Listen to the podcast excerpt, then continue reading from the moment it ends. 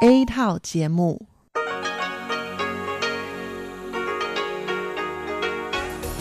Đây là Đài Phát thanh Quốc tế Đài Loan RTI.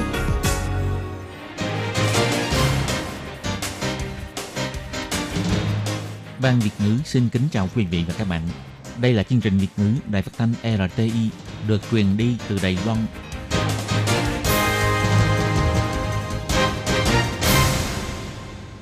Tường Vi xin chào quý vị và các bạn.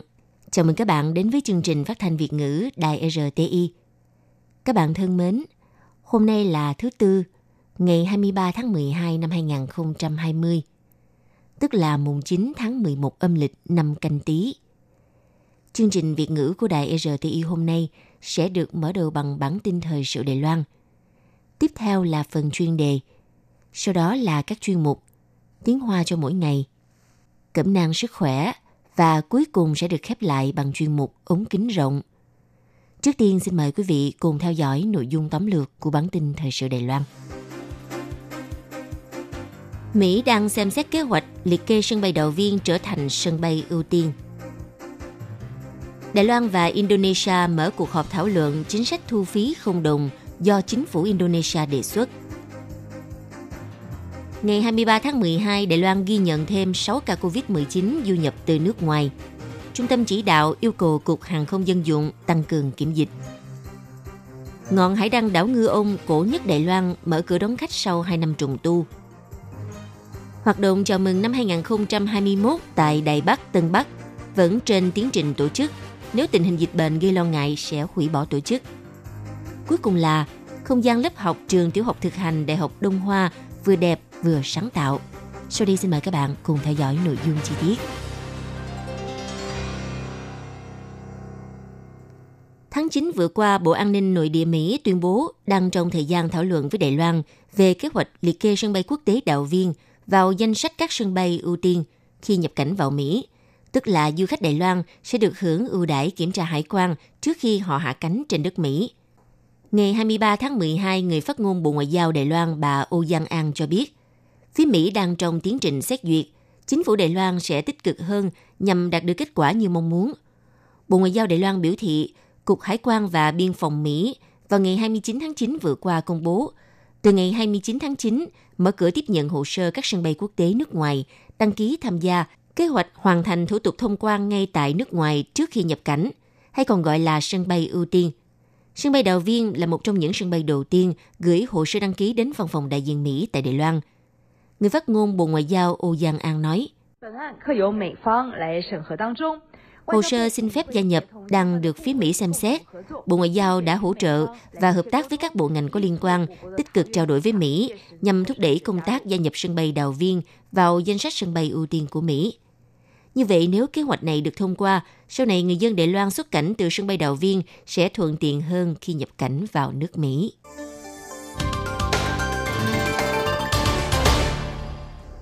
Vừa qua, chính phủ Indonesia đơn phương đưa ra lời yêu cầu từ tháng 1 năm 2021, người lao động Indonesia không trả 11 khoản chi phí bao gồm vé máy bay, hộ chiếu, phí thị thực cho đến phí ký túc xá vân vân và đưa ra yêu sách những khoản phí trên sẽ do chủ thuê Đài Loan chịu trách nhiệm. Đề xuất này vấp phải sự phản đối của đoàn thể chủ sử dụng lao động Indonesia.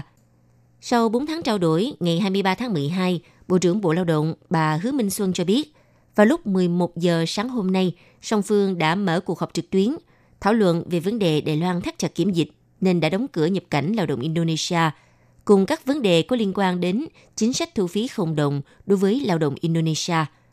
Bà Hứa Minh Xuân nhấn mạnh, lập trường của Bộ Lao động chiếu theo kết luận đàm phán song phương trước kia của hai nước. Tất cả những thay đổi đều phải dựa trên sự đồng thuận chung giữa hai nước mới triển khai thực hiện. Bộ trưởng Bộ Lao động bà Hứa Minh Xuân nói, Chiếu theo kết luận trong Hội nghị song phương năm 2013, bất kể chính sách hoặc quy định nào có sự thay đổi đều phải thông qua hội nghị đàm phán giữa hai nước. Sau khi có sự đồng thuận chung mới triển khai thực hiện, chúng tôi không chấp nhận việc khi chưa nhận được sự đồng thuận chung mà đã thực thi yêu cầu đơn phương. Bà Hứa Minh Xuân cho biết thêm, dù hội nghị lần này không thể cho ra kết luận chung chỉ sau một lần đàm phán, nhưng sau này nếu cần thiết sẽ tiếp tục mở cuộc họp thảo luận – Bộ Lao động cũng đã có các biện pháp dự bị nhằm ứng biến với kết quả cuộc họp. Hiện tại, ngoài nguồn lao động Indonesia còn có nguồn lao động di trú đến từ Việt Nam, Philippines và Thái Lan cùng các nước khác. Bộ Lao động sẽ tiếp tục khai thác nguồn lao động di trú tiềm lực khác để ứng biến với mọi tình huống có khả năng xảy ra. Quan chức Bộ Lao động cũng tiết lộ thông tin cho biết, theo kinh nghiệm từ cuộc họp lần trước, phía Indonesia trước khi diễn ra hội nghị sẽ đề xuất trước một số hạng mục cần thảo luận. Nhưng đến lúc họp thì lại đề xuất nghị đề khác. Lần này ngoài chính sách thu phí không đồng, vấn đề tăng lương cho lao động giúp việc gia đình chưa đạt được thỏa thuận ở cuộc họp lần trước cũng được mang ra thảo luận trong cuộc họp lần này. Tuy nhiên, kết quả cuộc họp liệu có đạt được sự đồng thuận chung hay không vẫn chưa rõ. Bộ Lao động sẽ nhanh chóng thông báo ngay sau khi có kết quả. Hiện tại Đài Loan có khoảng 260.000 lao động Indonesia, riêng hạng mục giúp việc gia đình và kháng hộ công có khoảng 193.000 lao động, cao hơn so với lao động các nước khác. Theo quy định, mức lương của lao động làm việc tại công xưởng được tính theo lương cơ bản, nhưng ngành giúp việc và kháng hộ công thì thấp hơn. Ngoài ra, do dịch bệnh COVID-19 khiến lượng lao động Indonesia nhập cảnh Đài Loan giảm đáng kể. Trước tình huống nhu cầu nhiều hơn nguồn cung ứng, nên thường xuyên xảy ra tình trạng lao động đòi tăng lương, đòi chuyển chủ một cách vô lý hoặc thậm chí bỏ trốn.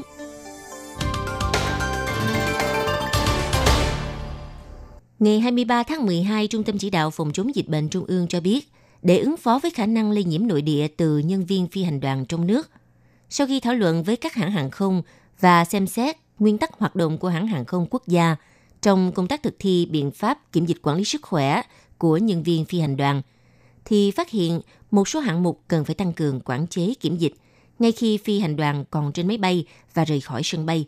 Vì thế, yêu cầu Cục Hàng không Dân dụng và các hãng hàng không trong tuần này phải nghiên cứu cho ra biện pháp tăng cường kiểm dịch hàng không ở mức độ nghiêm ngặt nhất có thể.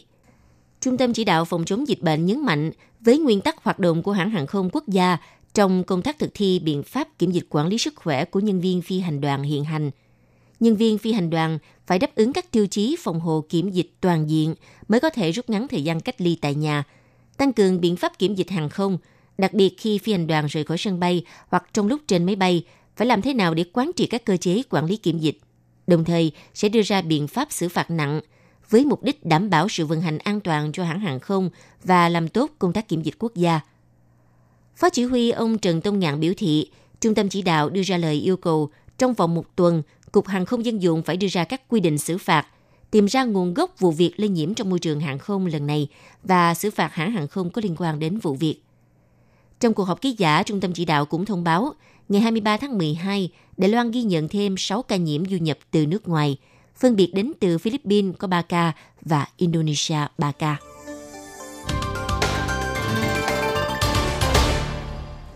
Ngọn hải đăng trên đảo Ngư Ông cổ nhất Đài Loan với 145 năm lịch sử, nằm ở mũi Tây Nam biển Tây Dư thuộc huyện Bành Hồ, là di tích lịch sử cấp quốc gia.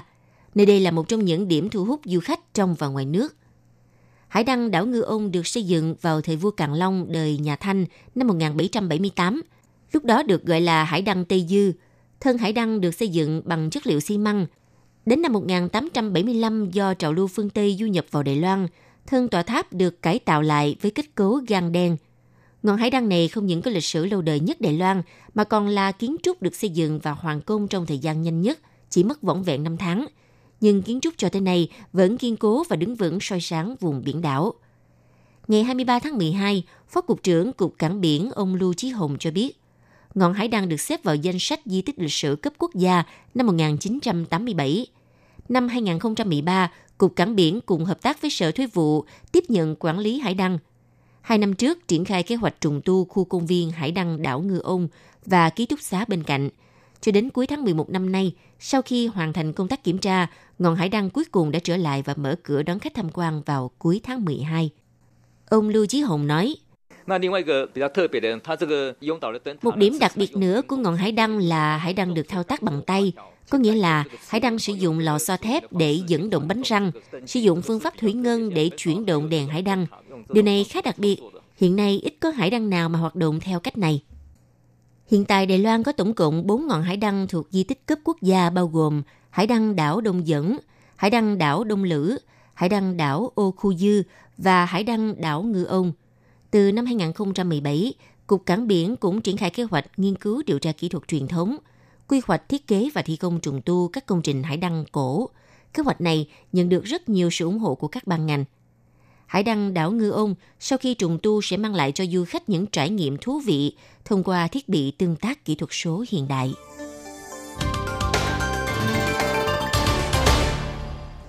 Sau 253 ngày Đài Loan không có ca nhiễm trong nước, bất ngờ vừa qua xuất hiện một ca nhiễm nội địa. Hiện nhiều người quan tâm liệu thành phố Đài Bắc có hủy bỏ chương trình biểu diễn mừng năm mới 2021 hay không. Ngày 23 tháng 12, thị trưởng thành phố Đài Bắc Kha Văn Triết tham dự hội nghị Tổng Liên đoàn Thương gia Đài Loan khu vực châu Á cho biết, hiện tại vẫn sẽ tổ chức chiếu theo quy định có liên quan, đồng thời quan sát tình hình để đưa ra các biện pháp kiểm dịch nghiêm ngặt hơn – Tuy nhiên, một ngày trước khi diễn ra hoạt động, có khả năng sẽ tuyên bố hủy tổ chức. Thị trưởng Kha Văn Triết nói, chương trình năm mới 2021 liệu có tổ chức hay không? Đáp án là chúng tôi vẫn đang chuẩn bị tổ chức. Tuy nhiên, tôi cũng có khả năng tuyên bố hủy bỏ tổ chức trước một ngày diễn ra hoạt động, vì chúng tôi đã đưa ra các biện pháp dự bị. Nếu một khi xuất hiện ca nhiễm nội địa không rõ nguyên nhân, ca nhiễm cộng đồng vượt trên 15 ca, thì buộc phải hủy bỏ tổ chức. Ông Kha Văn Triết chỉ ra rằng hiện nay mọi người rất quan tâm ca nhiễm thứ 765 là một phi công quốc tịch New Zealand. Người này liệu có tạo nên lỗ hổng kiểm dịch hay không đang chờ Trung tâm Chỉ đạo Phòng chống dịch bệnh điều tra và quan sát.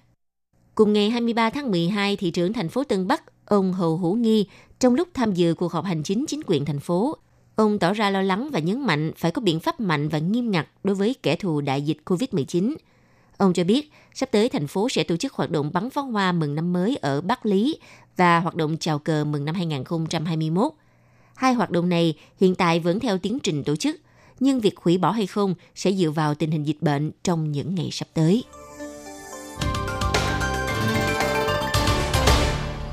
Chúng ta đang có mặt tại lớp học của trường tiểu học thực hành Đại học Đông Hoa, trực thuộc trường Đại học Đông Hoa huyện Hoa Liên. Lớp học có thiết kế rất sáng tạo với hệ thống bảng đen gắn trên cả một bức tường, lại có thể di chuyển bảng. Phía bên trong còn có kệ sách, diện mạo hoàn toàn khác so với kiểu lớp học truyền thống phải không nào?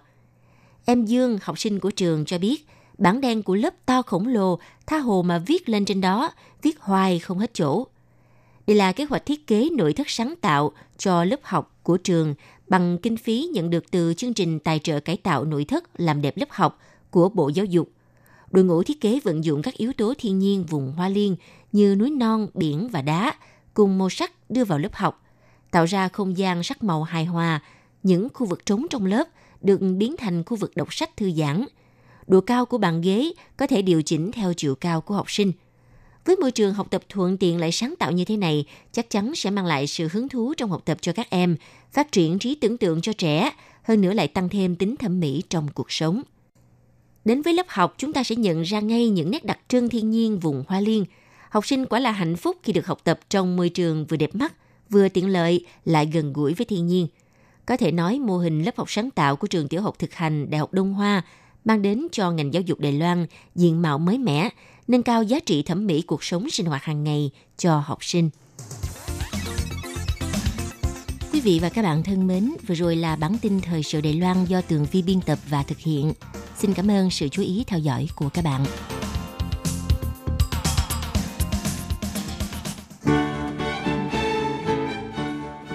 Nhằm để khuyến khích con em Hoa Kiều khu vực Đông Nam Á đến với Đài Loan, tiếp thu ngành giáo dục kỹ thuật dạy nghề chất lượng cao, hàng năm Ủy ban Sự vụ Hoa Kiều đều cung cấp nhiều suất học bổng và hỗ trợ tuyển sinh lớp chuyên ban vừa học vừa làm dành cho Hoa Kiều theo chương trình trung học chuyên nghiệp với mô hình tuần hoàn 3 tháng học tại trường, 3 tháng thực tập tại các doanh nghiệp, theo dạng vừa học vừa làm.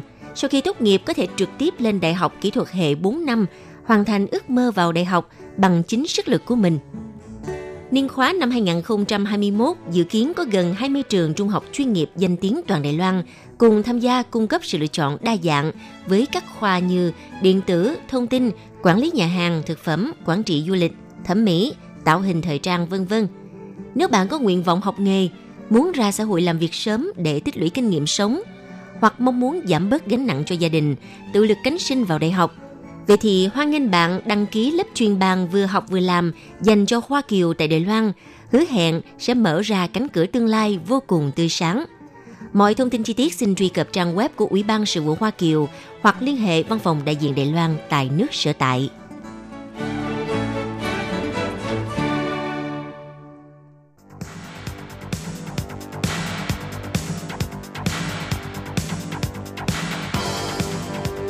Đây là đài phát thanh quốc tế Đài Loan RTI, truyền thanh từ Đài Loan. Mời các bạn theo dõi bài chuyên đề hôm nay.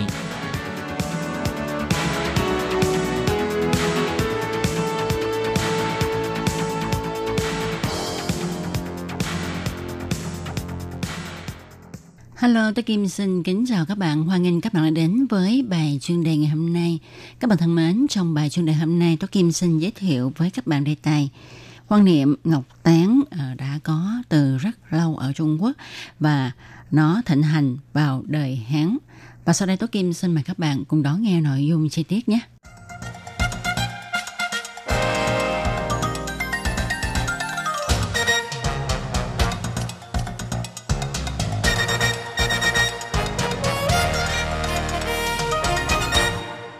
Các bạn thân mến, như chúng ta biết thì trong văn hóa Trung Hoa, ngọc được xem là tinh hoa của sông của núi.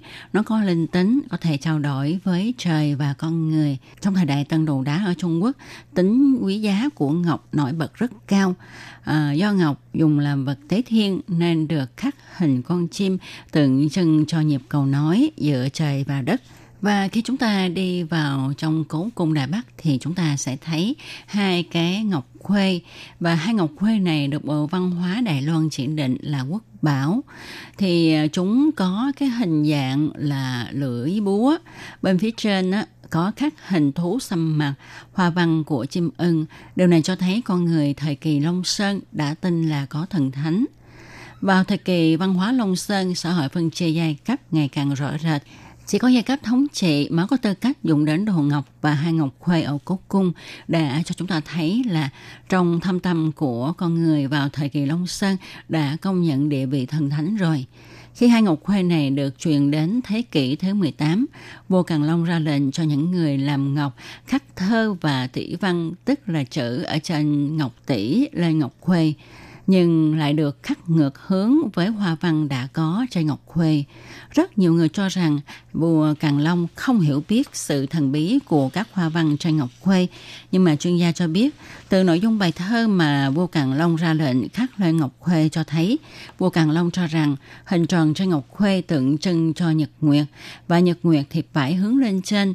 À, điều này cho chúng ta thấy là mọi người có cách nhìn khác nhau về đồ ngọc Đến thời nhà Thương, nhà Chu, đồ ngọc trở thành vật tượng trưng cho giai cấp quý tộc và giai cấp lãnh đạo. Chẳng hạn như là sau chuỗi ngọc hoàng mà chúng ta thường thấy ở trong cố cung thì được khắc thành hình mặt trăng khuyết. Có những sâu chuỗi dài đến gần cả mét. Khi mà mang sâu chuỗi này nó sẽ khiến cho người đeo phải giữ một cái lễ nghĩa nhất định nào đó, không được đi nhanh hay không được chạy nhảy. Từ đó cũng phản ảnh lên thân phận bất phàm của người đeo ngọc. Và ngọc cũng tượng trưng cho phẩm đức của người quân tử vào thời kỳ nho học hưng thịnh nhất. Đến thời kỳ chiến quốc nhà Hán, ngọc bắt đầu thế tục hóa, nó trở thành một vật khoe sự giàu có của tầng lớp quý tộc. Lúc đó con người cho rằng ngọc có thể bảo vệ linh hồn cho người chết, giúp linh hồn chuyển thế tái sinh. Do đó, vào thời nhà Hán, rất thịnh hành văn hóa ngọc tán – Người xưa cho rằng ve nằm sâu dưới lòng đất như vậy là để chờ ngày thành tiên, nhưng cuối cùng nó không thành tiên được mà chỉ có cánh rồi đậu ở trên cây uống xương. Do đó khi mà ăn táng người chết ha, thì người ta cũng để một cái ly ngọc với cái chân cao để mà hướng xương nhằm trường sinh bất lão. Nhưng mà chúng ta biết là 2.000 năm nay đâu có ai trường sinh bất lão, nên người ta chôn ngọc theo người chết, cho người chết ngậm con ve ngọc trong miệng, với hy vọng là có ngày sẽ sống lại và chỉ có tầng lớp quý tộc mới có thể chôn ngọc theo cùng người chết thì người ta làm những cái miếng ngọc để mà đắp lên hai mắt, rồi hai tay, mũi và ngậm ve ở trong miệng. Đồng thời tay cũng nắm một miếng ngọc à, để mà về sau có thể là sống lại ha, tái sinh. Và làm sao để chúng ta thấy được những cái miếng ngọc, những cái ly ngọc được an táng à, với người chết? Thì à, xin thưa với các bạn là nếu mà muốn mục kích những cái vật ngọc này thì các bạn có thể đến cố cung đài bắc để mà xem nha. Các bạn thân mến, bài chuyên đề ngày hôm nay cũng xin được khép lại tại đây. Tố Kim xin cảm ơn các bạn đã theo dõi. Thân chào tạm biệt các bạn. Bye bye.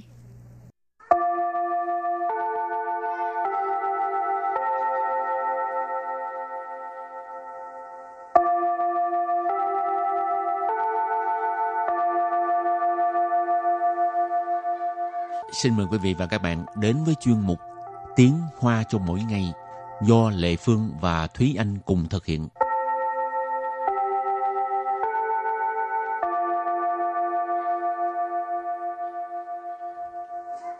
Thúy Anh và Lệ Phương xin kính chào quý vị và các bạn. Chào mừng các bạn cùng đến với chuyên mục Tiếng Hoa cho mỗi ngày ngày hôm nay. Hôm nay lại tiếp tục học tiếng Hoa với chủ đề là Triển lãm. triển lãm, Ừ. triển lãm. Thì thường là em cũng rất là thích đi xem triển lãm. Ờ, thường coi về cái gì? Chủ yếu là văn hóa, nghệ thuật là nhiều. Hoặc là đi xem những cái triển lãm ờ, của những cái YouTuber hay là những cái người mà nổi tiếng trên mạng vân vân.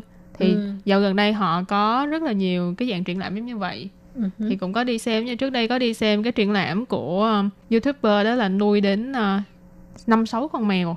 Ồ, thì họ có những cái sản phẩm mà họ tự họ đưa ra về những con mèo của họ những con thú cưng của họ ừ hứ. à, chẳng hạn như là áo t-shirt nè hay là những cái văn phòng phẩm vân vân mà có in hình mèo trên đó vân vân thì những cái triển lãm như vậy thực ra thu hút rất là nhiều lớp trẻ của Đài Loan tại vì Ừ. nếu như mà các bạn sống ở Đài Bắc thì các bạn chắc chắn sẽ biết đó là ở Đài Bắc có những cái khu triển lãm nổi tiếng nhất là là Sông Yên nè, rồi Hỏa San thì đây là hai cái khu triển lãm trong tiếng Hoa mình gọi là Quỳnh 创 Yuan 区 tức là những cái khu vườn sáng tạo.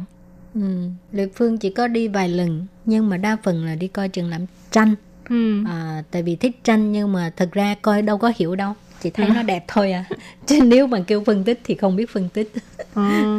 Chỉ là ờ, với mắt nhìn của một người kêu bằng gì? Khách tham quan hả? ừ. Chứ không có về cái chuyên môn này cho nên thấy đẹp là được rồi. Ừ. Rồi thì à, hôm nay mình làm quen với các từ vựng như sau. Từ đầu tiên đó là từ Triển lãm. Triển lãm. triển lãm. Triển lãm tức là triển lãm. Từ kế tiếp, 门票。门票。 mệnh phèo. Mệnh phèo là vé vào cổng. Phèo là cái vé ha. Mệnh là cái à, cửa. Rồi từ thứ ba đó là 冷门。冷门。 lần mệnh. Lần mệnh. Từ này rất là đặc biệt ha. Từ này nghĩa là ít người biết đến. Ừ. Các bạn có thể thấy có chữ mệnh tưởng là cái cửa nhưng mà thật ra khi mà mình nói là lần mệnh thì nghĩa là rất là ít người biết đến. Ừ. Ở trước có từ lệnh, lạnh. á. Ừ. Mà lần mệnh thì chúng ta cũng có thể hiểu là à, những cái gì mà người ta ít hứng thú về nó. Chẳng hạn như là những cái à, đề tài nghiên cứu mà ít người có hứng thú hoặc ít người biết đến. Chúng ta đều có thể dùng chữ là lần mệnh. Ừ các bạn có thể để ý là trong tiếng Hoa có một số những cái chữ nó đằng trước nó có chữ lận chẳng hạn như là lận trí sư lận trí sư nghĩa là ý là những cái kiến thức mà ít người biết đến. Chẳng hạn như ờ, chúng ta được biết là Einstein là nhà bác học. Nhưng mà Einstein trước đây học ở trường nào thì có lẽ là rất là ít người biết. Thì cái đó gọi là lần trí sư tức là những cái kiến thức mà ít người biết. Rồi um, lần sau hoa lần sau hoa ừ. ở đây thì không có nghĩa là cái uh, chuyện cười lạnh đâu nha các bạn. Mà lần sau hoa là ý là những cái chuyện cười mà khiến cho người ta khó mà cười được. ừ. tức là nghe xong mình không biết là phải cười vì cái chuyện gì. Ừ. thì cái đó gọi là lận sau hoa ừ. những cái chữ mà có chữ lần ở đằng trước nó đều rất là đặc biệt các bạn có thể để ý để mà đi à, tìm hiểu. Rồi kế tiếp là quan yu. Quan yu. Quan yu. Quan yu là về về một cái uh, việc gì đó về một cái vấn đề gì đó ha. Rồi từ cuối cùng đó là từ lịch sử. 历史。历史。 lịch sử lịch sử nghĩa là lịch sử Rồi, bây giờ mình bước sang phần đối thoại nhé.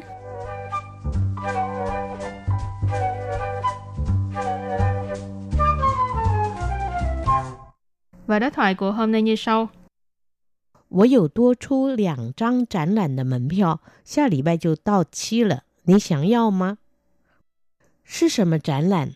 我看看能不能找朋友一起去。一个比较冷门的展览是关于清朝晚期的文物展。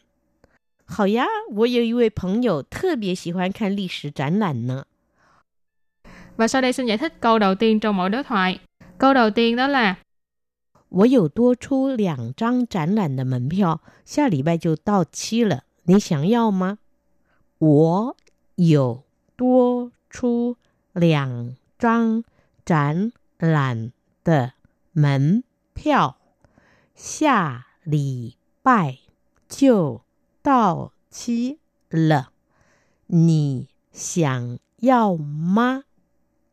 我有多出两张展览的门票，下礼拜就到期了。你想要吗? Câu này có nghĩa là mình có dư ra hai tấm vé vào cổng triển lãm, nhưng mà tuần sau là hết hạn rồi, bạn có muốn không? Wo ở đây là mình ha. Dụ là có, tua chu tức là dư ra, lặng trăng. Trăng là cái lượng từ để chỉ là cái uh, vé. Cho nên lặng trăng nghĩa là hai tờ. Triển lãm là triển lãm, mệnh 票 là vé vào cổng, cho nên triển lãm là mệnh 票 là vé vào cổng triển lãm. Xa lì bài là tuần sau. Tao chỉ là đến kỳ hạn, đến thời hạn. Cho nên chúng ta cũng có thể dịch là uh, hết hạn rồi. Xa lì bài cho tao chỉ là là tuần sau là hết hạn rồi. Ní sẵn nhau mà. Câu này rất là đơn giản ha. Bạn có muốn không? Rồi câu kế tiếp. 是什么展览？我看看能不能找朋友一起去。是什么展览？我看看能不能找朋友一起去。是什么展览？我看看能不能找朋友一起去。 Câu này có nghĩa là à, là triển lãm gì? À, để mình xem có thể à, rủ bạn đi cùng không?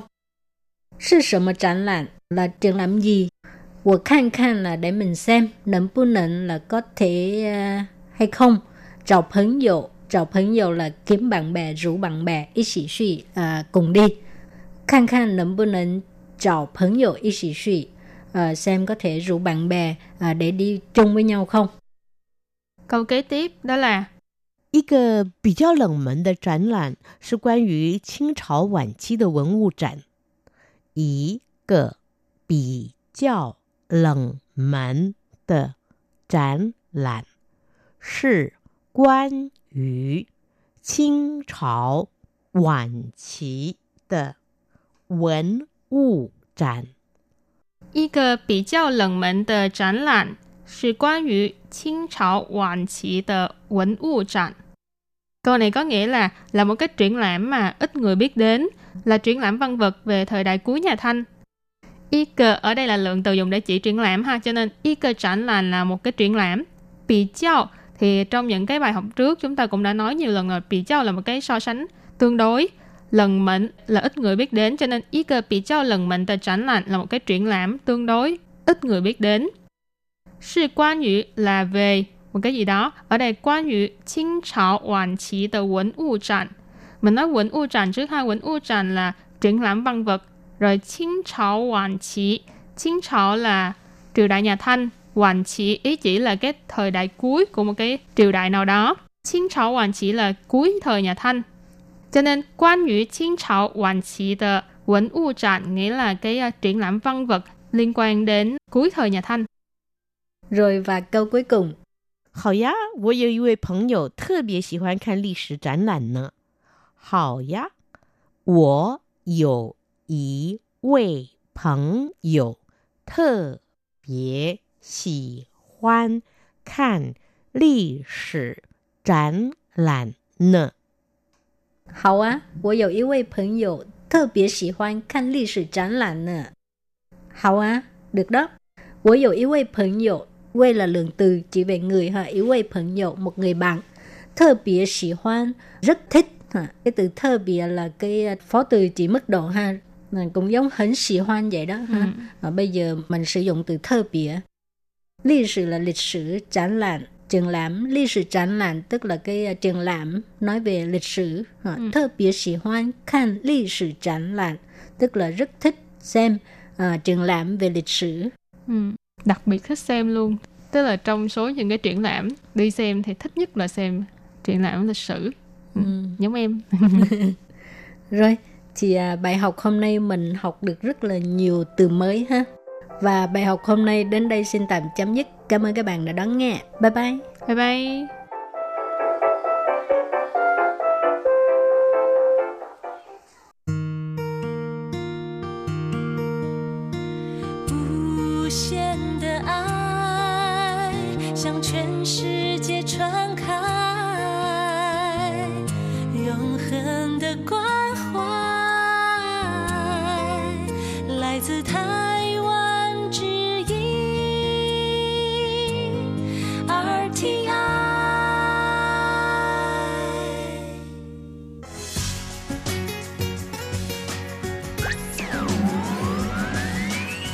Quý vị đang đón nghe chương trình Việt ngữ Đài RTI truyền thanh từ Đài Loan. Mời các bạn theo dõi tiết mục Cẩm nang sức khỏe do Tố Kim thực hiện. Tiết mục Cẩm nang sức khỏe sẽ cung cấp những thông tin về sức khỏe cho các bạn tham khảo, chăm sóc tốt sức khỏe mình. Hello, Tất Kim xin kính chào các bạn. Hoan nghênh các bạn lại đến với chuyên mục Cẩm nang sức khỏe ngày hôm nay. Các bạn thân mến, thì trong chuyên mục Cẩm nang sức khỏe vào tuần trước, uh, giáo sư Lâm Quân Dĩnh, một chuyên gia về dinh dưỡng, đã có dịp chia sẻ với chúng ta về cơ chế gây nên chứng tay chân lạnh cũng như là chứng đau bụng kinh ở chị em phụ nữ. Giáo sư cũng đã phân tích cho chúng ta rất là rõ ràng, à, nhìn từ góc độ đông y hay tây y để biết rõ là tại sao gây nên cái chứng à, đau bụng kinh hoặc là tay chân lạnh ở chị em. Và qua đây thì ờ, à, tôi kim tin chắc rằng mọi người cũng đã hiểu rõ hơn về cái lý do tại sao mà có người lại mắc chứng tay chân lạnh và đau bụng kinh còn có người lại không và nhất là lý do tại sao đôi khi chị em chúng ta lại nổi giận một cách vô cớ ha và trong chương mục hôm nay thì chúng ta hãy cùng nhau tìm hiểu cách làm thế nào để cải thiện chứng tay chân lạnh và đau bụng kinh. Vậy mời các bạn cùng đón nghe nha.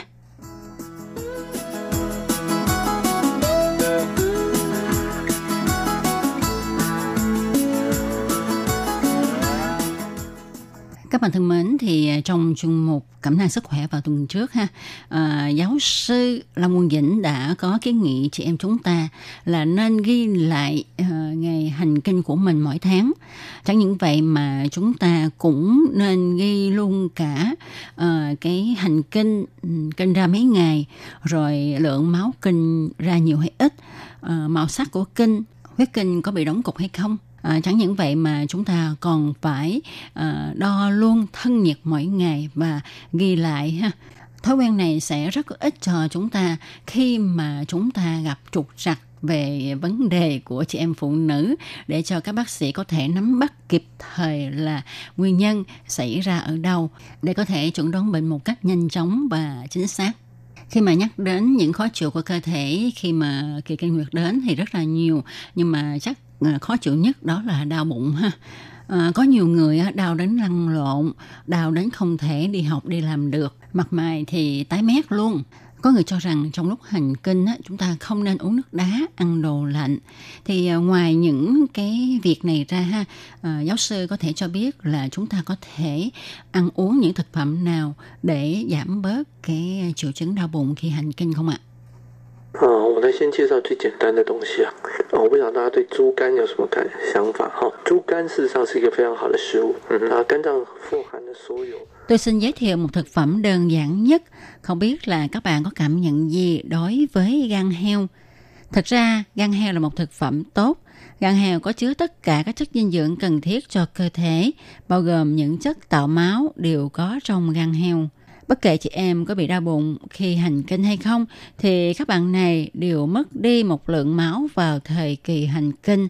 Cho nên chị em phải bồi dưỡng lại để bù đắp lượng máu đã mất. Mà cách bù đắp lại không có gì khác hơn là nạp dinh dưỡng cho cơ thể. Tôi kiến nghị trong 3 ngày đầu khi thấy kinh thì chị em nên ăn mỗi ngày một chén canh gan heo. Đến ngày thứ tư của kinh nguyệt là lúc sắp hết kinh để cho kinh ra sạch và tử cung co bóp tốt thì các bạn nên dùng dầu mè, một loại dầu mà đông y cho là tốt nhất để tử cung co bóp đẩy huyết dịch ra ngoài. Cho nên theo phong tục ở Đài Loan thì khi sanh con nằm cử, sản phụ thường được ăn gà nấu rượu dầu mè. Nhưng nếu vào mùa hè mà ta ăn gà nấu rượu dầu mè thì nóng quá, chịu không nổi. Cho nên cách đơn giản nhất là các bạn chiên trứng bằng dầu mè. 这个我要奉劝一些吃素的朋友，我们身体啊很重要的一个营养物质就是蛋白质，三大营养糖类、脂 Tôi xin khuyên các bạn ăn lạc tức là ăn chay rằng ba loại dinh dưỡng cần thiết và quan trọng cho cơ thể chúng ta đó là đường, chất béo và chất đạm, mà quan trọng nhất là chất đạm. Chất đường là chất dinh dưỡng ưu tiên để cung cấp năng lượng cho cơ thể. Chất béo là chất chuẩn bị cung cấp nhiệt lượng cho cơ thể. Còn chất đạm thì không được cơ thể dùng để đốt cháy thành nhiệt lượng cung cấp năng lượng cho cơ thể, mà nó được dùng để xây dựng cơ thể. Nói một cách nôm na, chất đạm là viên gạch để xây dựng tòa nhà cơ thể con người. Cho nên chất đạm rất là quan trọng. Do đó, khi bạn muốn xây dựng hay là bù đắp cơ thể thì đều cần phải có chất đạm.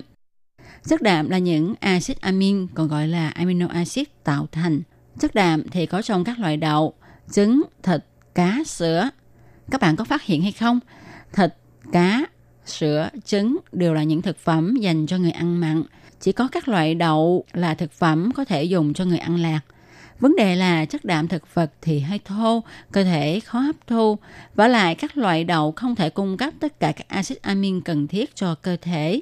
Còn trứng và sữa là hai loại thực phẩm dễ có được nhất mà chúng lại có đầy đủ tất cả các chất đạm cần thiết cho cơ thể.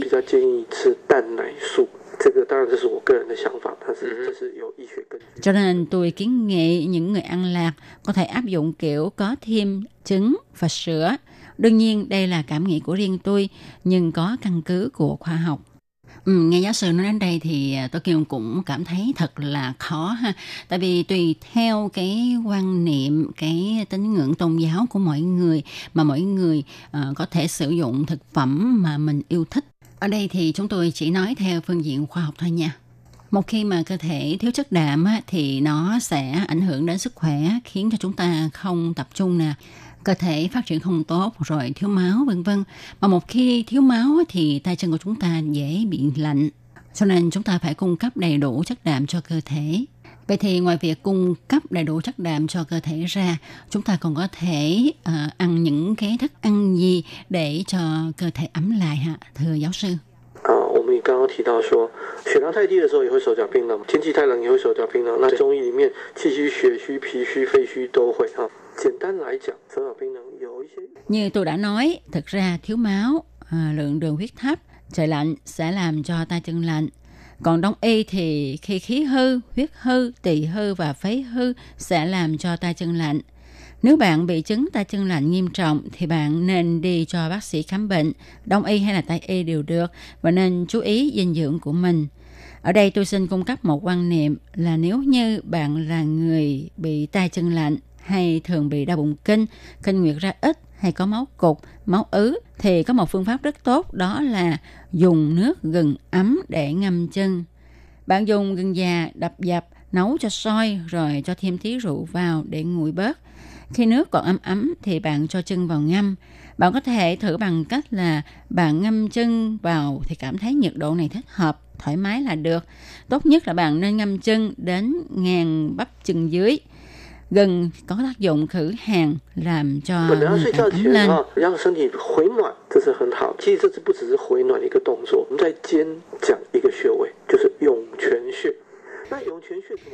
Trước khi đi ngủ, ta làm cho cơ thể ấm lên là rất tốt. Thật ra việc ngâm chân này không chỉ làm cho cơ thể ấm lên mà chúng ta còn nhân cơ hội ngâm chân trong nước gừng ấm này để bấm huyệt. Các bạn có thể ấn huyệt dũng tuyền ở lòng bàn chân. Để tìm huyệt này thì bạn nên lật lòng bàn chân lên. Từ đầu ngón chân thứ hai đến gót bàn chân, bạn gạch một đường thẳng rồi chia làm ba đoạn. Thì Nguyệt Dũng Tuyền nằm ngay ở điểm chấm của một phần ba trên đường này. Bạn có thể dùng tay hay là dùi bấm huyệt để bấm huyệt này, vừa ngâm chân, vừa bấm huyệt. Wow, tôi Kim thấy cách này khá là hay đó ha.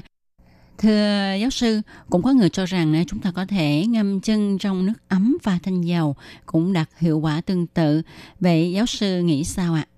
因为我过去做了一些精油的，尤其中草药精油的研究，那就会非常建议像当归的精油、川穹的精油， 就是如果你还有像玫瑰精油哈之类的哈，那你还可以这个。 Trước kia tôi cũng có thực hiện các nghiên cứu về tinh dầu. Nếu bạn có tinh dầu đương quy, xuyên khôn hay hoa hồng vân vân thì bạn cũng có thể cho vào nước ngâm chân hay là bạn dùng tinh dầu để massage bắp chân, vùng xương cục ở mông đến thắt lưng, tức là chỗ xương có hình dáng như là hình tam giác. Bạn massage cho nóng lên thì sẽ có tác dụng đưa thận khí lên nửa trên của cơ thể. Có một phương pháp nữa, khi bạn ngâm chân trong nước gừng ấm, thì tiện thể bạn massage mặt trong bàn chân, từ mắt cá trong lên đến đầu gối phía trong. Khi làm động tác này, tức là bạn đã dày bấm ba kinh âm, tỳ, thận và can. Trong đông y, can tàng huyết, tỳ thống huyết, tức là có liên quan đến huyết dịch, còn thận thì liên quan đến hệ thống tiết niệu. Theo kinh nghiệm của tôi thì các bạn nữ bị đau bụng kinh khi massage vùng này, các bạn ấy sẽ la làng vì đau, vì những kinh mạch này bị nghẹt mà. Cho nên tôi kiến nghị những bạn gái bị đau bụng kinh hay tay chân lạnh thì nên massage ba kinh này. Vâng, như vậy thì à, nếu mà chúng ta không tìm được gừng già tươi thì chúng ta cũng thể tìm tinh dầu gừng hay là tinh dầu đương quy xuyên khôn để mà thay thế. Các bạn nên ngâm chân mỗi ngày trước khi đi ngủ và tranh thủ dây bấm huyệt dũng tuyền và các kinh mặt trong chân lên đến đầu gối. Vậy còn về vùng bụng dưới thì chúng ta phải làm như thế nào à thưa giáo sư? 这个日本人发明了一个方法，很便宜的啊，也很环保的啊。我们喝的那个矿泉水的瓶子，矿泉水瓶子事实上是 Về bụng dưới thì bạn có thể dùng túi nước nóng để mà lăn. Bạn có thể dùng cách của Nhật là dùng chai nhựa đựng nước khoáng, đựng nước nóng, rồi nhét vào vùng bụng dưới của mình khi mình ngồi làm việc học bài. Trước kỳ kinh nguyệt đến, bạn cảm thấy khó chịu là bạn có thể thực hiện cách này rồi. Việc làm ấm vùng bụng dưới này nếu được thực hiện thường xuyên vài lần thì hiệu quả sẽ rất tốt. Nhưng các bạn nên nhớ, nước nóng đựng trong bình nhựa thì không nên uống nha. Tố Kim cũng xin được hỏi nhỏ giáo sư nha. Chứng tài chân lạnh và đau bụng kinh nó có di truyền không ạ? Giả dụ như là có di truyền thì cha mẹ phải làm thế nào để con gái của mình không bị phiền phức vì những chứng này và làm sao để thay đổi thể chất cho con mình ạ? 我我想基本上来讲，体质呢，有些时候当然是会有遗传，但我觉得不一定。当然，这个中医有非常多不同的面向角度去看这件事情。Tôi nghĩ về thể chất thì đương nhiên là có di truyền rồi, nhưng tôi cho rằng chưa hẳn là như vậy. Bên Đông y thì nhìn vấn đề này với nhiều phương diện. Riêng tôi cho rằng trước tiên chúng ta không nên lo lắng là có di truyền hay không di truyền mà chúng ta nên chú ý điều quan trọng hơn hết đó là đứa trẻ gái bước vào tuổi dậy thì. Cha mẹ nên chú ý đến sự phát triển của cơ thể trẻ, chú ý đến quá trình dậy thì của trẻ. Trong lứa tuổi này, đôi khi do áp lực của bài vở làm cho trẻ không còn thời gian để vận động nữa. Mà không vận động thì sẽ mang lại hiệu quả nghiêm trọng cho trẻ. Vì không vận động thì khí huyết lưu thông không tốt. Các bạn đừng nghĩ rằng cứ cho trẻ ngồi trên bàn học suốt ngày là nó sẽ học giỏi đâu nha. Mà phải cho trẻ vận động.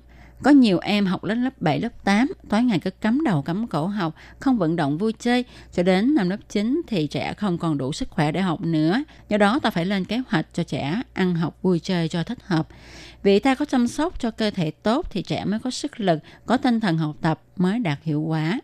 Ta nên cho trẻ ngủ sớm, thường xuyên vận động, chú ý dinh dưỡng, nhất là bổ sung về chất đạm, vì đây là chất rất cần thiết trong độ tuổi dậy thì 那 của 我觉 trẻ, 得在这 không nên cho 些 trẻ 事情上 giảm 面， cân 只要 quá 你 độ. 注意了，多半都不会有太大问题。那当然，现在比如说，呃，在中国人传统上有四物汤啦，或者是 Tôi nghĩ khi mà các bậc cha mẹ làm được điều này thì đa số các em gái sẽ không gặp vấn đề gì. Theo Đông y thì có than tứ vật mà trong ẩm thực của Đài Loan thì có vịt nấu rượu gừng đều có thể giúp trẻ ờ, phát triển trong quá trình dậy thì. Thật ra, những vị thuốc bắc này luôn gắn liền với chất đạm vì những than thuốc bắc thường được nấu với gà, xương heo vân vân mà những loại thực phẩm này là loại thực phẩm cung cấp chất đạm cho cơ thể. Ngoài những hiệu quả của các loại thuốc bắc ra, ta lại gia tăng thêm chất đạm, cung cấp chất đạm cho cơ thể của trẻ, thì tôi tin chắc rằng những bé gái này sẽ thông dong bước qua tuổi dậy thì mà không gặp phải vấn đề trục trặc gì. Nhưng nên nhớ cho trẻ vận động, ngủ sớm, đây là điều vô cùng quan trọng. Vâng, tôi Kim tin chắc rằng qua lời chia sẻ của giáo sư Lâm Nguyên Dĩnh thì tôi Kim cũng như là các bạn đã thu thập được những kiến thức bổ ích về chứng đau bụng kinh và tay chân lạnh. Tôi Kim xin cảm ơn giáo sư Lâm Quân Dĩnh và chương mục cũng xin kết thúc tại đây. Cảm ơn các bạn đã theo dõi. Hẹn vào tuần sau các bạn nhé. Bye bye.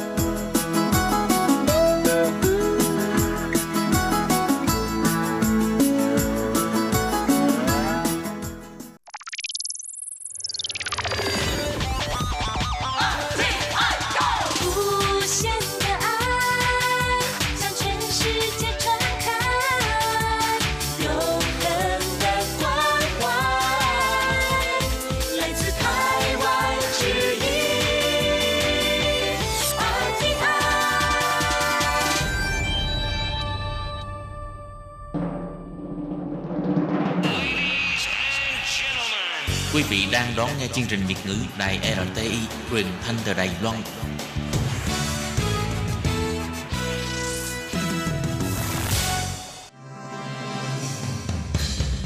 Hoan nghênh quý vị và các bạn đến với chuyên mục Ống kính rộng giới thiệu những thông tin Đài Loan liên quan tới ngoại giao, giáo dục, nông nghiệp, khoa học công nghệ, xã hội, vân vân do Hải Ly thực hiện. Các bạn thân mến, Hải Ly xin chào các bạn, hoan nghênh các bạn đến với chuyên mục ống kính rộng vào thứ tư hàng tuần. Và hôm nay thì có lẽ là một cái dịp rất là hiếm có mà Hải Ly có cơ hội được mời một à, nhà nghệ thuật, một nghệ sĩ đến từ Việt Nam và đầu tiên thì à, cho Hải Ly à, xin gửi lời chào trân trọng tới nghệ sĩ Tuấn Mami. Xin chào chị Hải Ly, rất là vui được uh, gặp chị Hải Ly và được mời đến để trao đổi với à, chị cũng như là uh, chia sẻ với các bạn những kinh nghiệm của mình thì ờ, qua một người bạn ờ, giới thiệu thì Hải Ly được ờ, biết là nghệ sĩ Tuấn Mami là đã sang Đài Loan một thời gian và đang triển khai một cái dự án nghiên cứu về nghệ thuật và trước tiên thì Hải Ly xin mời anh có thể chia sẻ với mọi người giới thiệu một chút về tiểu sử của mình để mọi người có thể làm quen với anh và hiểu xem là anh đang hoạt động nghệ thuật cụ thể trong lĩnh vực nào ạ? À, à, như các bạn đã biết thì mình tên là Tuấn Mami uh, một cái tên nó rất là bình dân và vui vì nó cũng là một cái cái trêu chọc của các các bạn uh, từ hồi uh, sinh viên của mình ấy vì mình cũng là người mà rất là cởi mở. Lại, lại sinh ra ở một cái uh, gọi là khu vực đèn đỏ ở Hà Nội Oh. nên thành ra là các bạn luôn luôn trêu mình là như vậy. Nhưng thực ra là nó cũng có cái lý do của nó bởi vì mình cũng rất hay à, là người mà thích chăm sóc mọi người hay là quan tâm đến đến cộng đồng. Nên mình thấy là nó cũng phù hợp. Nên về sau mình thấy là ok tên đấy cũng đáng yêu. Và đi đâu bất cứ đâu trên thế giới thì cái tên này nó cũng rất là thân thương ấy. Nên ra mình thấy là rất là phù hợp. Oh. thì uh, mình sinh năm 1981 và mình tốt nghiệp đại học ở trường Đại học Mỹ thuật Hà Nội uh, 10 15 năm trước. Thì mình trước đây mình học về về hội họa, mình có vẽ tranh.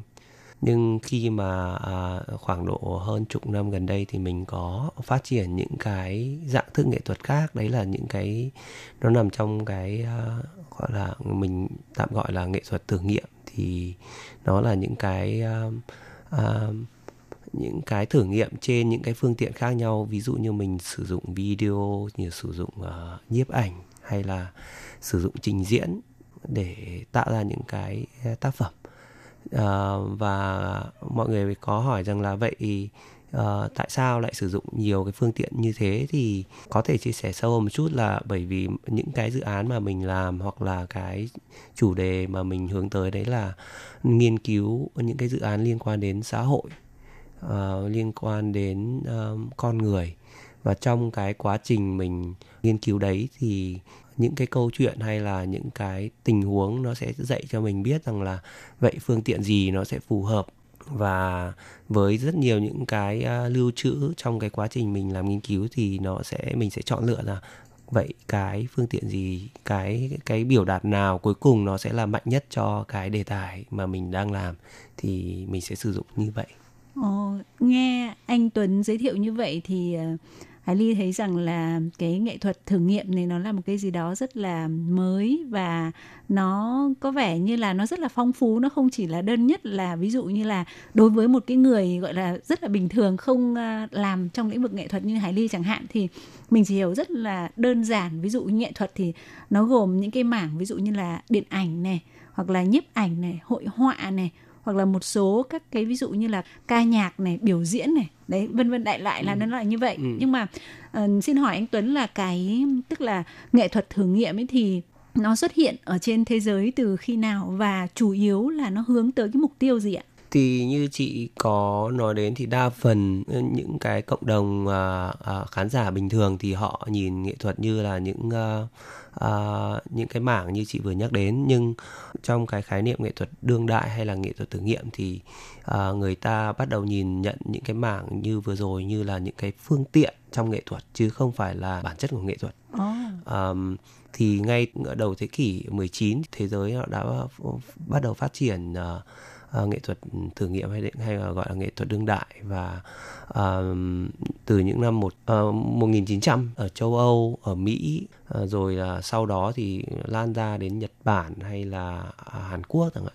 Là những cái đất nước mà họ tiên tiến họ đi trước uh, họ đã uh, đưa ra những khái niệm về nghệ thuật là vượt ra khỏi những cái uh, giới hạn về phương tiện mà họ đặt uh, nghệ thuật như là chủ chủ thể người nghệ sĩ với ý ý niệm của họ là một chủ thể Ồ. và họ có thể sử dụng các cái phương tiện đấy như là một cái hình thức biểu đạt Ừ. Có nghĩa là như cái lời chia sẻ giải thích của anh Tuấn thì ờ, nó khác với cái hình dung của Hải Ly cũng như là có thể một số các bạn mà không hiểu về nghệ thuật thì như anh Tuấn nói những cái mà mình hình dung nó là nghệ thuật đấy thì thực ra nó chỉ là một cái hình thức thể hiện biểu Đúng hiện rồi. của của nghệ thuật Đúng mà rồi. bản thân nghệ thuật nó sẽ nó sẽ rộng hơn rất là nhiều. Ừ. Thì một cái người cha đẻ của nghệ thuật đương đại à, em nghĩ là năm giữa giữa năm 1900 đến 1910 thì ông ấy là người Pháp tên là Marcel Duchamp thì ông ấy có có một cái tuyên tuyên ngôn nghệ thuật à, và có thể là gọi là thay đổi thế giới nghệ thuật đấy là bất cứ những gì mà người nghệ sĩ chọn lựa thì đấy chính là nghệ thuật. Chứ không phải là một bức tranh hay là một bức ảnh là nghệ thuật mà cái thứ mà người nghệ sĩ chọn lựa đấy là nghệ thuật. Thì Vâng nếu mà như vậy thì cái cái định nghĩa về nghệ sĩ nó rất là quan trọng. ừ, ờ, cái định nghĩa nghệ về nghệ sĩ thì lại liên quan đến cái à, cái sự à, đóng góp và cái cái quá trình hoạt động của của anh. Để anh có thể à, chứng minh được rằng anh là nghệ sĩ thì anh phải lao động Ừ. chứ không không có danh hiệu hay là cũng không có không phải là anh tốt nghiệp ở một trường đại học nào đấy hay là anh à, anh tự gọi anh mà nó phải là được chứng thực bởi cái cái quá trình hoạt động của anh Vậy thì cái quá trình hoạt động như thế nào thì có thể đánh giá được đó là một người nghệ sĩ bởi vì cái này nó cũng rất là Ừ, rất là rộng. khó. Ừ. Thì đầu tiên là à, đương nhiên là tất cả những người đấy đều họ họ phải đều học học có nhiều cách học à, thông qua à, một à, những cái người à, người hướng dẫn hay là thông qua trường lớp hay là thông qua những cái à, tổ chức Ờ, thì sau đó thì họ phải sáng tác họ có thể đưa ra những cái um, cái tác phẩm và họ phải tham gia vào những cái triển lãm để cho mọi người biết được rằng là là, và và đương nhiên là họ phải thuyết phục được những người ờ, có có kinh nghiệm như là những nhà triển lãm hay là những bảo tàng hay là những người giám tuyển hay là những người phê bình. Thì thì lúc đó thì người ta sẽ uh, sẽ có nhiều cái cơ hội để để họ làm nhiều tác phẩm hơn thì lúc đấy dần dần họ sẽ trở nên là người nghệ sĩ và được uh, giống như là mình gọi là nghệ sĩ nổi tiếng Ừ. Có nghĩa là một trong những cái tiêu chí đánh giá đó là họ phải sáng tác họ Vâng. phải cho ra đời những tác phẩm và Vâng. những tác phẩm này thì phải được những người thuộc giới chuyên môn chính xác có một cái sự nhìn nhận đánh giá và được đưa ra trưng bày để Đúng. cho công chúng để cho những khán giả có thể thưởng thức chính xác Ok và ờ, cho hỏi ờ, anh Tuấn là vậy thì ờ, thông thường ấy tức là trước đây ấy ví dụ như một người mà học ờ, đại học mỹ thuật ra, ra Vâng. chẳng hạn thì thường là sẽ phải làm những cái công việc mà nó có liên quan đến hội họa hay là vẽ vời gì đó. Vậy thì không hiểu là cái điều gì khiến anh Tuấn lại lựa chọn con đường là mình trở thành một ờ, nghệ sĩ ừm, hoạt động theo cái hình thức như như hiện tại bây giờ anh đang theo đuổi bởi vì người ta sẽ cảm thấy có một cái gì đấy nó không phải là mối công việc làm công ăn lương hàng ngày và Vâng. cuộc sống của mình cảm giác nó không được ổn định cho lắm Vâng. Thì thực ra đến tận bây giờ thì ở ở Việt Nam họ vẫn chưa cái nền giáo dục Việt Nam à, về nghệ thuật nó rất là hạn chế.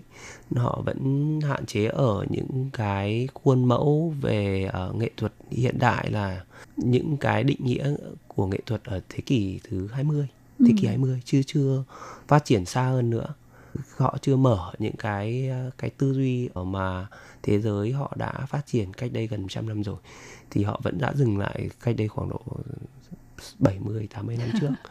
Ờm, thì đấy là cái thực tế của các trường đại học ờ, và rất là may là lúc còn là sinh viên thì mình có cơ hội mình được ờ, gặp những cái người nghệ sĩ quốc tế rồi là mình uh, được đọc những quyển sách uh, nước ngoài.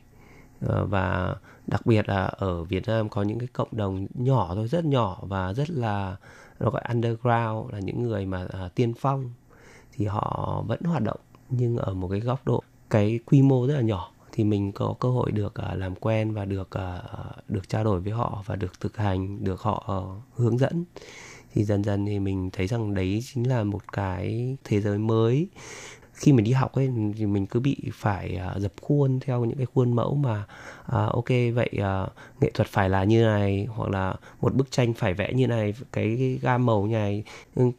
Ngay từ cái thời mình sinh viên mình thấy rằng thực ra như thế thì đấy là một cái cách nhìn nghệ thuật uh, chết. Nó không có một cái giúp cho người nghệ sĩ có thể sáng tạo được. Oh.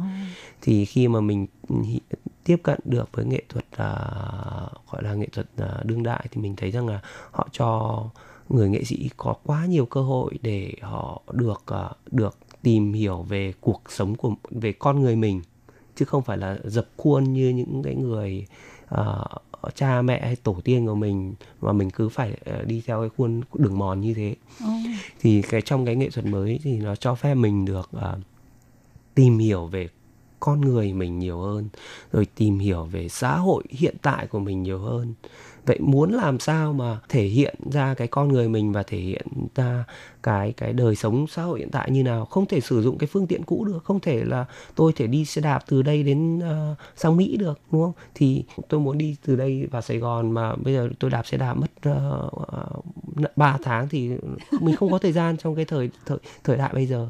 Thì tôi phải dùng, sử dụng phương tiện khác vậy nó cho mình tìm kiếm những cái cơ hội khác nhiều khác hơn và rộng hơn để mình có thể biểu đạt bản thân mình. Thì uh, đấy là cái lý do mà tại sao mình chuyển đổi từ cái nghệ thuật uh, chính thống sang chính thống. một cái dòng nghệ thuật thử nghiệm.